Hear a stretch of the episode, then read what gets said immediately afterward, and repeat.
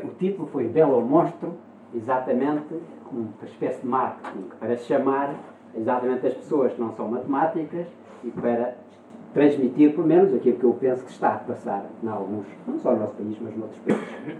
Podia ser o título, podia ser outro. Agora, o sumário da minha exposição está traduzido desta maneira. Vivemos numa época em que se generalizou a ideia que a matemática é assuntuário desumanizado, desenvolvido por uma pequena minoria, essencialmente jovem, que usa uma linguagem demasiado hermética para ser entendida por não iniciados. O nosso propósito é aproveitar exemplos concretos da história da matemática para mostrar pelo contrário, ela sempre foi ciência viva, acompanhando e determinando o desenvolvimento cultural da humanidade, com motivações em problemas bem práticos postos pela vida todos os dias.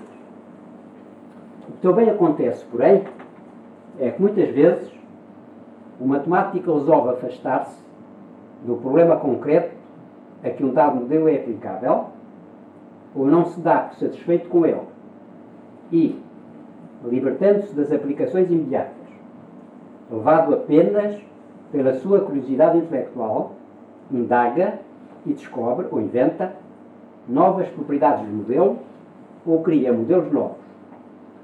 E, em geral, é nestes períodos da reflexão teórica que surgem os resultados mais surpreendentes, as sínteses mais notáveis, as teorias abstratas mais poderosas, os grandes avanços do conhecimento. Este é o tema que eu me proponho tratar. E como disse, vou começar com exemplos conhecidíssimos, pois outros não serão tão conhecidos. E esses exemplos são uh, nas civilizações antigas sabe-se que foi a construção e decoração de templos e a medição de campos que estiveram na origem da geometria. Foram problemas de irrigação e da agricultura em geral que levaram à necessidade de conhecer as estações do ano, ocasionando assim o interesse de babilónios e egípcios, chineses e hindus pelos estudos da astronomia. O comércio de trocas entre os povos primitivos foi determinante para o nascimento da aritmética comercial, bem podendo dizer-se que a consequente arte de calcular nasceu nos Estados vizinhos da Grécia muito antes da teoria dos números desenvolvida pelos gregos. A necessidade de aperfeiçoar técnicas de navegação, sobretudo depois que a invenção da bússola tornou possível navegar fora do alcance da Terra, a regulação do calendário para a fixação de festas religiosas, lembremos, por exemplo, que a Páscoa se celebra no primeiro domingo em Roma, depois da primeira lua cheia, depois do equinócio da primavera. A crença, a partir de certa altura, de cada órgão do corpo humano era influenciado por um dado astro, a chamada astrologia médica, além da influência que os astros teriam no próprio destino do homem, foram novos motivos para o desenvolvimento da astronomia. Podemos mesmo registrar que a astrologia, em que acreditavam Ptolomeu e Galeno, século II da nossa era, ainda era quase universalmente aceite na Europa medieval, o que levou a que a medicina se ligasse à matemática durante séculos. É importante assinalar, por exemplo, que a mais antiga universidade europeia, a de Bolonha, criava no século XII uma escola de matemática e medicina. Cultivaram a astrologia regiomontanos, principal figura matemática da Alemanha do século XV, Tycho Brahe e Kepler, que foi médico e praticou a astrologia na corte papal, o grande algebrista Jerónimo Cardin, e que até Galileu chegou a ensinar astronomia a estudantes de medicina por se aceitar a influência dos astros no tratamento das doenças. Ora, este propósito é interessante observar que o nosso Pedro Nunes, que era contemporâneo de Cardin e médico como ele, tinha uma atitude bem crítica em relação à astrologia. Eu cito de uma obra dele. Refere-se à astronomia como, passo a citar, ciência que se ocupa do curso dos astros e da universal composição do céu, que não da crendice vã e já quase rejeitada, que emite juízos de valor sobre a vida e a fortuna. Portanto, isto pelo respeito, pelo respeita aos exemplos concretos que serviram de motivação ao nascimento de, do interesse pela matemática. Mas agora vejamos o outro lado da questão. A libertação das aplicações imediatas. O afastamento do problema concreto a que um dado modelo é aplicável. A pesquisa de novas propriedades. A criação de modelos novos com origem na mera curiosidade intelectual. E para isso, nada melhor do que começar com o exemplo dos gregos do período clássico. A despeito da influência que receberam de egípcios e babilônios, é bem sabido como eles alteraram radicalmente o comportamento do homem perante o saber ao criarem o método dedutivo. A sua mentalidade de filósofos, que se deleitavam com a atividade mental pura, facilitada, facilitada pela organização de uma sociedade que deixava para os escravos as atividades comerciais e os trabalhos manuais, permitiu que o Melis deixasse marca indelével nos caminhos que a ciência viria a trilhar elevando a aritmética, que era utensílio comercial, acima das necessidades dos mercadores, criaram a teoria dos números. Preocupando-se mais com as formas de comedições e cálculos, transformaram a geometria naquela ciência lógico-dedutiva que tem feito a admiração da humanidade ao longo de mais de dois mil anos. Mas sejamos mais precisos quanto às importantes consequências de reflexões teóricas feitas por matemáticos, independentemente de quaisquer aplicações práticas em perspectiva. Todos terão ouvido falar dos célebres problemas da quadratura do círculo, que consiste em determinar o lado de um quadrado de área igual ao do círculo dado, da duplicação do cubo, tensão do lado de um cubo, do volume duplo do outro cubo conhecido, da trisseção do ângulo, divisão de um ângulo qualquer em três partes iguais. Não sei é se todos saberão que os gregos dispunham de construções e meios adequados para resolver tais problemas. A questão que se tornou célebre foi a procura de soluções com uso exclusivo, compasso e régua não graduada. E isto porque eles desejavam limitar a sua geometria à reta e à circunferência e às figuras que resultassem da reta e da circunferência de qualquer maneira.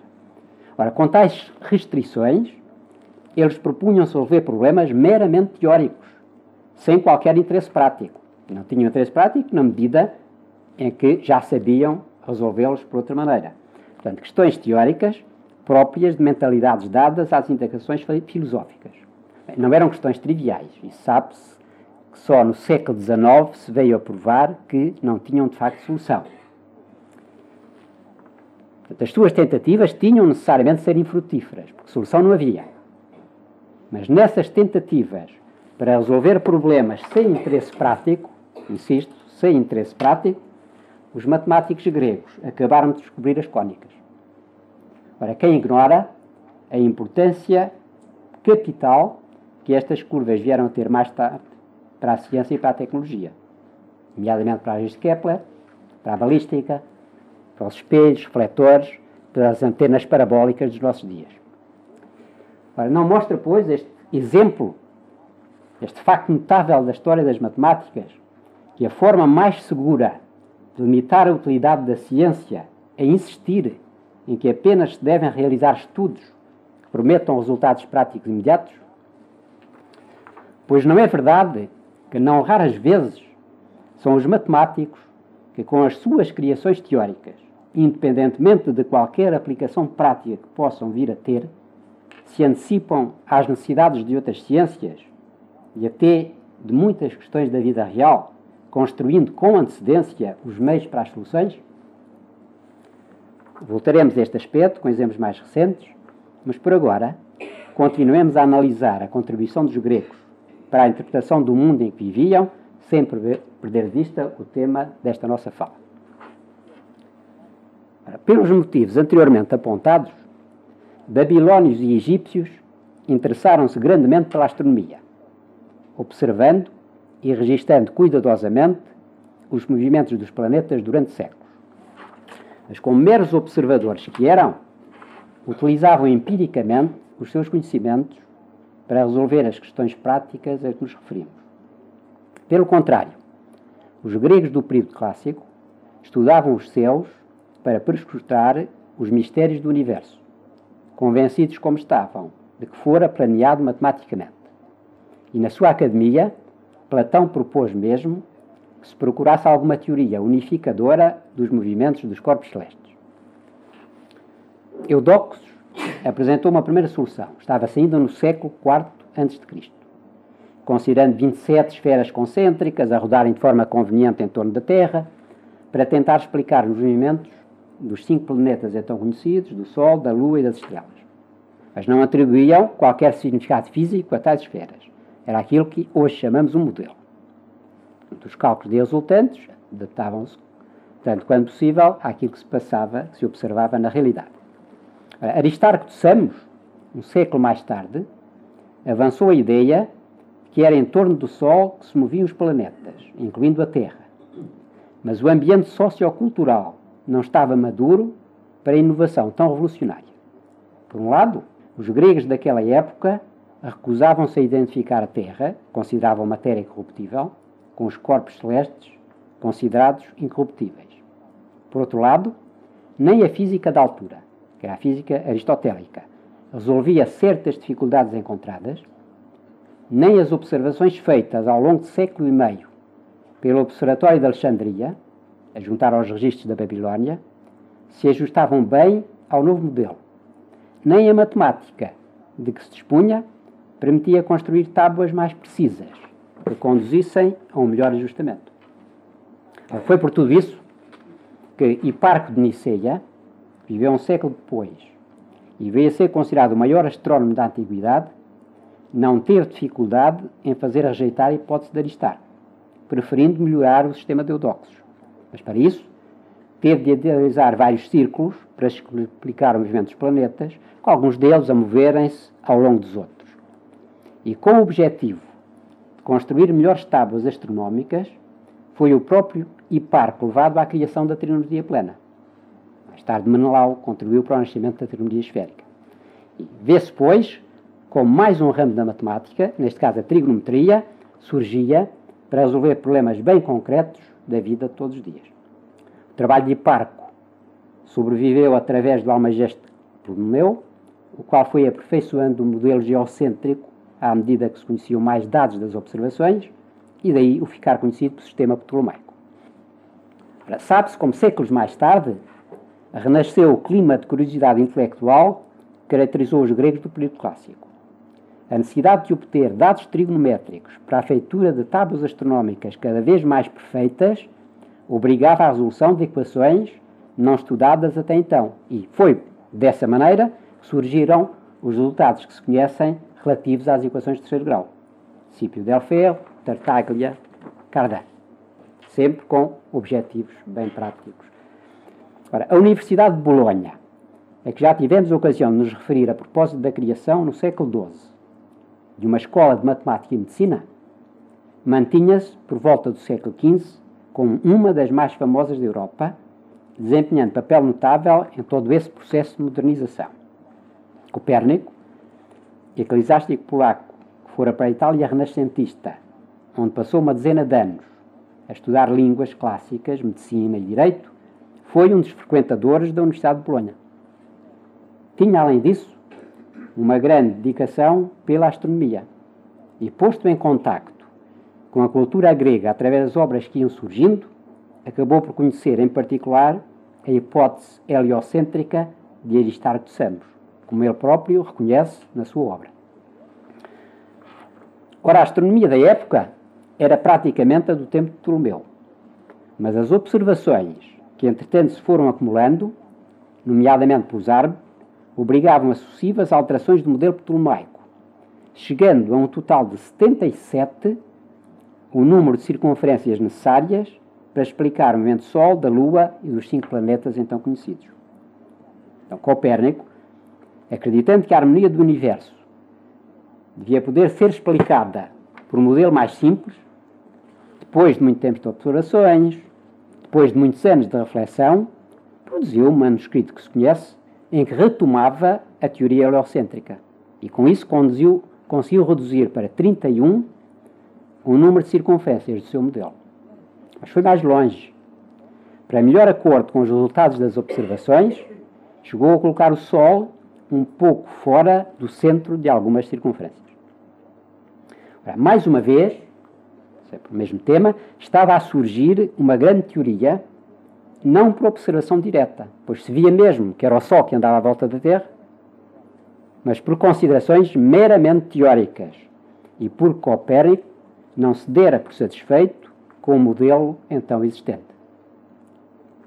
São bem conhecidas as objeções que teve de enfrentar, exatamente como sucedera Aristarco 18 séculos antes. E, tal como então, não apenas por motivos religiosos. É que a diferença entre um modelo e outro para explicar as trajetórias aparentes dos astros não era significativa. O modelo de Copérnico era apenas, apenas entre aspas, um modelo mais simples. Cardan não o aceitava, bem como anos mais tarde Vieta, criador da álgebra moderna. E o próprio Tycho Brahe, astrónomo dinamarquês da segunda metade do século XVI, cujas notáveis observações viriam a ser cruciais para o esclarecimento futuro de toda a controvérsia, repito, o próprio Tycho Brahe o abandonou pelas discrepâncias a que conduzia. Afinal, nessa época, quem veio a salvar a teoria heliocêntrica foi Kepler, ao descobrir, meio século mais tarde, as suas célebres leis do movimento das planetas, com órbitas elípticas em vez de circulares e com o Sol um dos focos. Quer dizer, as cônicas, descobertas pelos gregos em estudos meramente teóricos, alcançavam o seu primeiro grande triunfo por respeito às aplicações.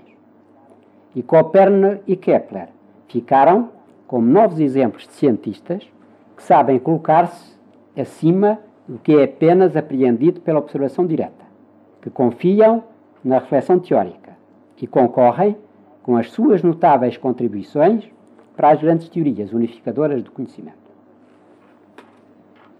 Ora, vejamos outros exemplos ilustrativos do tema que nos propusemos desenvolver.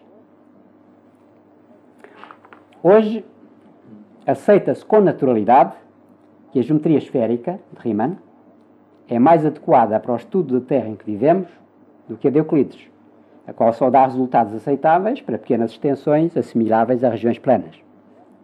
Mas não foi por meras considerações teóricas, por raciocínio puro, em independência dos axiomas das paralelas em relação aos outros axiomas, que na primeira metade do século XIX, Gauss, Lobachevsky, Bolyai, Riemann tiveram a ousadia de se afastar do que parecia evidente, por um ponto fora de uma reta só passa uma paralela a essa reta, criando as geometrias não euclidianas e com elas um dos utensílios da maior importância para a interpretação do mundo que nos rodeia?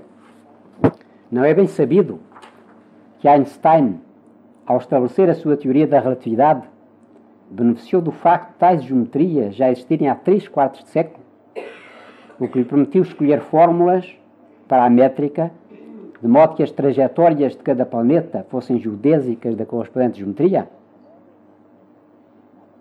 Bem, grosso modo, para quem não está familiarizado com o termo, geodésica, na dada geometria, é a linha mais curta distância entre dois pontos dados. E não usou Einstein um cálculo tensorial que os matemáticos haviam criado 30 anos antes, independentemente de qualquer aplicação que viesse a ter? também é conhecido que foram problemas postos por certos pintores que levaram à criação da perspectiva. Mas, uma vez mais, os matemáticos levaram mais longe os seus raciocínios teóricos e foram conduzidos à geometria projetiva, que, tendo inicialmente como operações, como operações fundamentais as projeções e as secções planas, atingiu depois uma formulação axiomática tal que os teoremas das outras geometrias, euclidianas e não euclidianas, se podem obter como casos particulares dos teoremas da geometria projetiva. E não foi também por raciocínios puramente matemáticos que Maxwell conjeturou a existência de ondas eletromagnéticas de frequência diferente da da luz visível, ondas produzidas 20 anos depois por Hertz no seu laboratório e originando mais tarde tantas maravilhas tecnológicas nos nossos dias.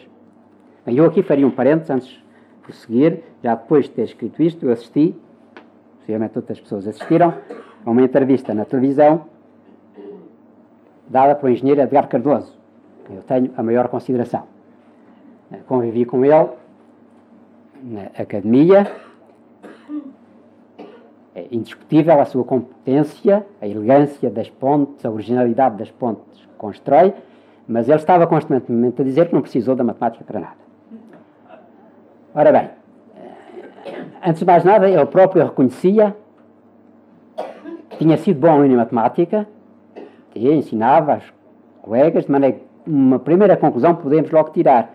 Ele não pode negar o papel formativo que nele teve a matemática, portanto, conhecia que era bom aluno. Pois ele próprio, isso eu não sabia, disse que também tinha quase o curso de Engenharia Eletrotécnica, só lhe faltava um ano. Pois bem, na Engenharia Eletrotécnica ele talvez tivesse necessidade de mais matemática, muito mais do que aquela que ele necessita. Eu também tenho o curso de Engenharia Civil e sei eh, como a dificuldade está em eh, traduzir logo de entrada o grande número de parâmetros com que tem que se jogar. De modo que, perante essa dificuldade, tanto naquele tempo, agora já há métodos mais sofisticados, depois das contas feitas, usava-se sempre um coeficiente de segurança, não vá a obra cair. Ora bem, então a atitude será tornar-se num ótimo engenheiro experimental. Ele construiu os seus modelos, um modelo reduzido, eh, analisa o que se passa, mas daí a concluir-se que para a engenharia a matemática não faz falta nenhuma, vamos pôr os pontos nos is. Era como se, não sei se está aqui algum físico experimental, há físicos experimentais distintíssimos que para tirarem depois as conclusões dos seus resultados precisam apenas de uma matemática elementar. Ora, o que é que seria se dissesse que a física não precisa de matemática para nada? É que eu acho que devia dizer isto depois da entrevista que eu vi. Não sei se mais alguém ouviu. E então prossigamos com os exemplos procuram ilustrar este tema. Espero que não esteja a ser maçador com tantos exemplos, não estou já a chegar ao fim dos exemplos. Ora, a teoria das probabilidades. A teoria das probabilidades começou com questões bem concretas relacionadas com os jogos de azar. Depois, conseguiu alcançar uma grande generalidade mas à custa de uma formulação abstrata, usando a teoria da medida. Depois dessa formulação abstrata, não veio a ter a importância que se conhece nas suas aplicações, quer à física teórica, quer a questões práticas da vida todos os dias. Portanto, nesta altura, caso para perguntar matemática assuntuário e desumanizado, só se for, e nisso dou razão aos críticos, porque nos nossos dias há quem se tenha esquecido que no ensino desta disciplina o concreto deve preceder o abstrato, como serve afinal como a gênese das próprias teorias. Que a aprendizagem deve ser gradual, sem queimar etapas. Ou, como dizia o grande fisiologista Ivan Pavlov, há que aprender o APC de qualquer ciência antes de subir ao seu cume. E agora vamos, vou procurar enquadrar, quando possível, no tema que tenho estado a desenvolver, está sintetizado, alguns aspectos do desenvolvimento da matemática no nosso país. A primeira referência podemos fazer a trabalhos portugueses relacionados com a matemática diz respeito aos chamados Almanacs de Coimbra. É um códice existente na Biblioteca Nacional de Madrid e cuja redação terminou em Coimbra em 1339. Esses almanacs mostram grande interesse pela astronomia, mas em particular pelas suas relações com a astrologia médica. Julga-se mesmo que foram elaborados por médicos, ou por físicos, como então se dizia. Um século mais tarde, o infante Dom Henrique, como protetor da universidade, introduziu no currículo as disciplinas, como então se chamavam, aritmética, geometria, astrologia. Mas isso pelo interesse que essas matérias poderiam vir a ter para os navegantes. Os objetivos bem práticos, portanto. Mas a iniciativa parece não ter consequências visíveis. E, tal como noutros países, noutros lugares, também entre nós, nessa altura, a matemática continuou por mais algum tempo ligada à medicina através da astrologia. Por exemplo, eram médicos os cosmógrafos Dom João II, Abrão Zacuto, o seu discípulo José Vizinho e Mestre Rodrigo. E quando Dom Manuel I voltou a criar na Universidade uma cadeira de astronomia, os seus professores foram Mestre Felipe e Tomás Torres, que eram ambos médicos del Rei. Mas com os descobrimentos, Lisboa tornara-se um dos maiores centros de comércio europeus. E o desenvolvimento da aritmética comercial, que se notava além fronteiras, não podia deixar de se fazer sentir também em Portugal. Aí está a razão, porque à semelhança do que sucedera na Europa, não para dizer que foi uma obra que tratava deste assunto, a primeira a ser impressa entre nós. Era o Tratado da Prática da Aritmética de Gaspar Nicolas, publicado em 1519. É exemplo de trabalho que visava a resolução de problemas bem práticos, incluindo mesmo adaptações à realidade portuguesa. E afinal, só nisso é que se distinguia de outras obras em que se inspirou. E podemos dizer que, embora não ficasse a ver em atualidade ao que se passava lá fora, o facto de não se ter elevado acima das aplicações não permite que se lhe possa atribuir criação de ciência nova. Diferente é o que se passou com Pedro Nunes. Embora motivado por questões bem concretas, as dúvidas que lhe eram postas pelos nossos navegadores é que o levaram a explicar e melhorar métodos existentes, a idealizar novos aparelhos, a ser um dos grandes responsáveis pela ação pioneira dos portugueses na criação e desenvolvimento da navegação astronómica, ele interessou-se tão bem por problemas teóricos, sem qualquer aplicação prática em perspectiva, como mostra uma publicação em que criticava pretensas soluções dos célebres problemas que eu referi, quadratura do círculo, trissecção do ângulo, duplicação do cubo. Também o seu trabalho de mais alto nível científico, o De Crepusculis, foi originado pela curiosidade manifestada, não por ele próprio, mas como ele diz no prefácio, o futuro cardeal do Henrique, que era então seu discípulo. Desejava o cardeal saber a extensão dos crepúsculos nas diferentes latitudes. E isso levou Pedro Nunes a resolver problemas de extremos por métodos bem engenhosos, originais para a altura, métodos que só vieram a ser retomados muito mais tarde por outros matemáticos de renome, como os irmãos Bernoulli, do Hospital e d'Alembert. No seu livro de álgebra em aritmética e geometria, apresentou demonstrações próprias e resolveu muitos problemas com maior generalidade do que era habitual, com recurso a letras, ocupando-se de exercícios abstratos sobre os números e não apenas de casos concretos. Muitos comentadores o consideram, por isso, um dos principais precursores de Vieta, um daqueles que mais contribuíram para criar o ambiente que proporcionou este matemático do século XVI o grande salto em frente que foi a criação da álgebra simbólica, que é a álgebra dos nossos dias.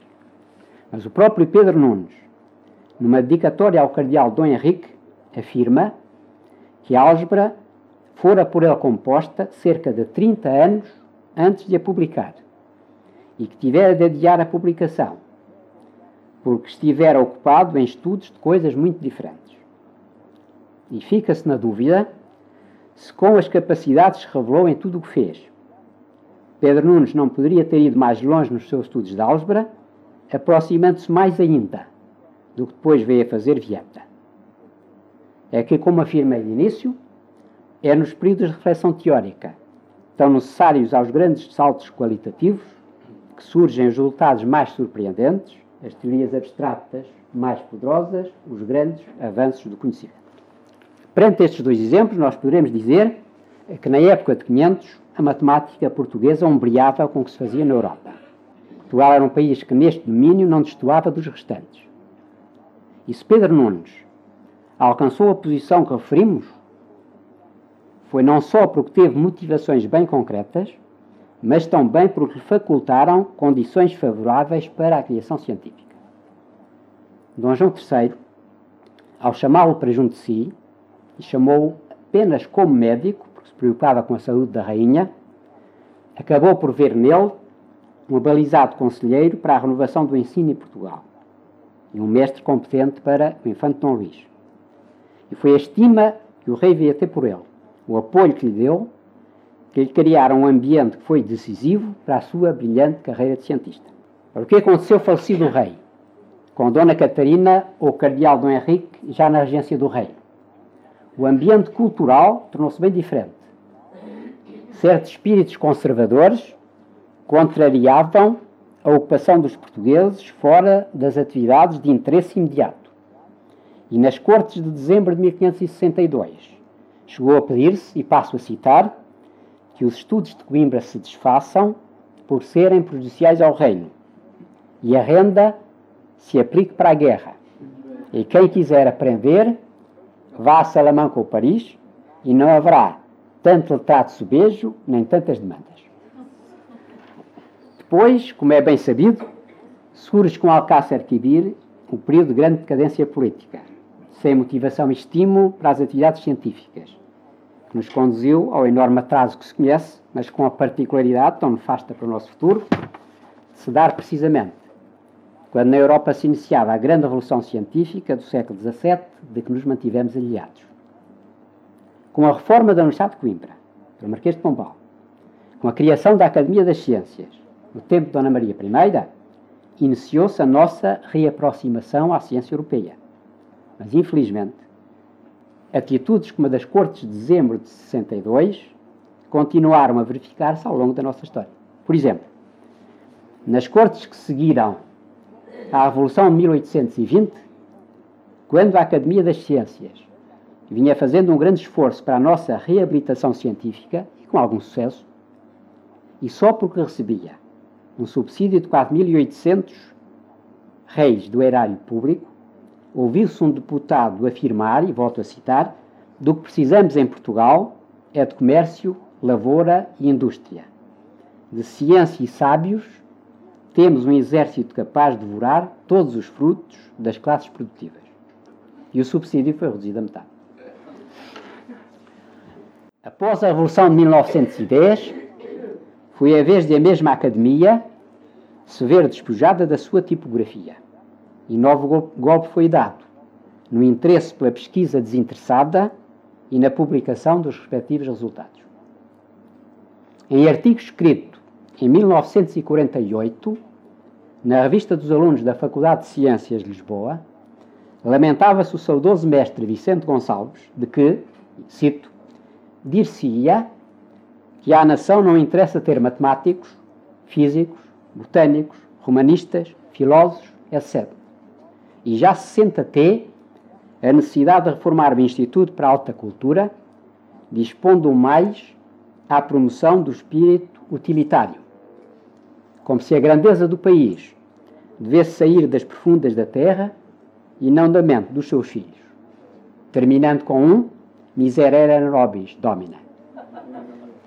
A partir da década de 60, houve alguma melhoria na situação, mas mais recentemente no fulgor da Revolução de Abril, voltou a advogar-se que aos portugueses só interessariam as investigações com interesse prático e imediato. E mesmo hoje, vêem-se instituições de largas tradições culturais a enfrentarem as maiores dificuldades pelo desprezo a que são votadas. Bem, eu suponho que isto indiretamente se enquadra no tema que eu quis tratar. E como aceitar tão bem que ainda hoje tantas pessoas identificam a matemática com o que faz qualquer contabilista ou o que fazem algumas calculadoras de bolso. Nunca tive jeito para contas, dizem, ao referirem-se à sua falta de aptidão para a nossa disciplina. Ora, o matemático, ao estudar estruturas, quantas vezes bem abstratas, mas suscetíveis de virem a ser aplicadas, é muitíssimo mais do que isso. Ao construir as suas teorias, ao fazer as suas conjecturas, ao tomar as suas decisões, quanto à validade de uma proposição, ele é fortemente influenciado por considerações estéticas. Considera frequentemente a sua atividade como uma arte, falando da beleza, da elegância, da simplicidade do enunciado de uma prova, da harmonia dos números e das formas. E à semelhança do que acontece com a música e a pintura, não raras vezes tira da matemática uma grande satisfação espiritual quando descobre ou inventa novos conceitos ou novas proposições.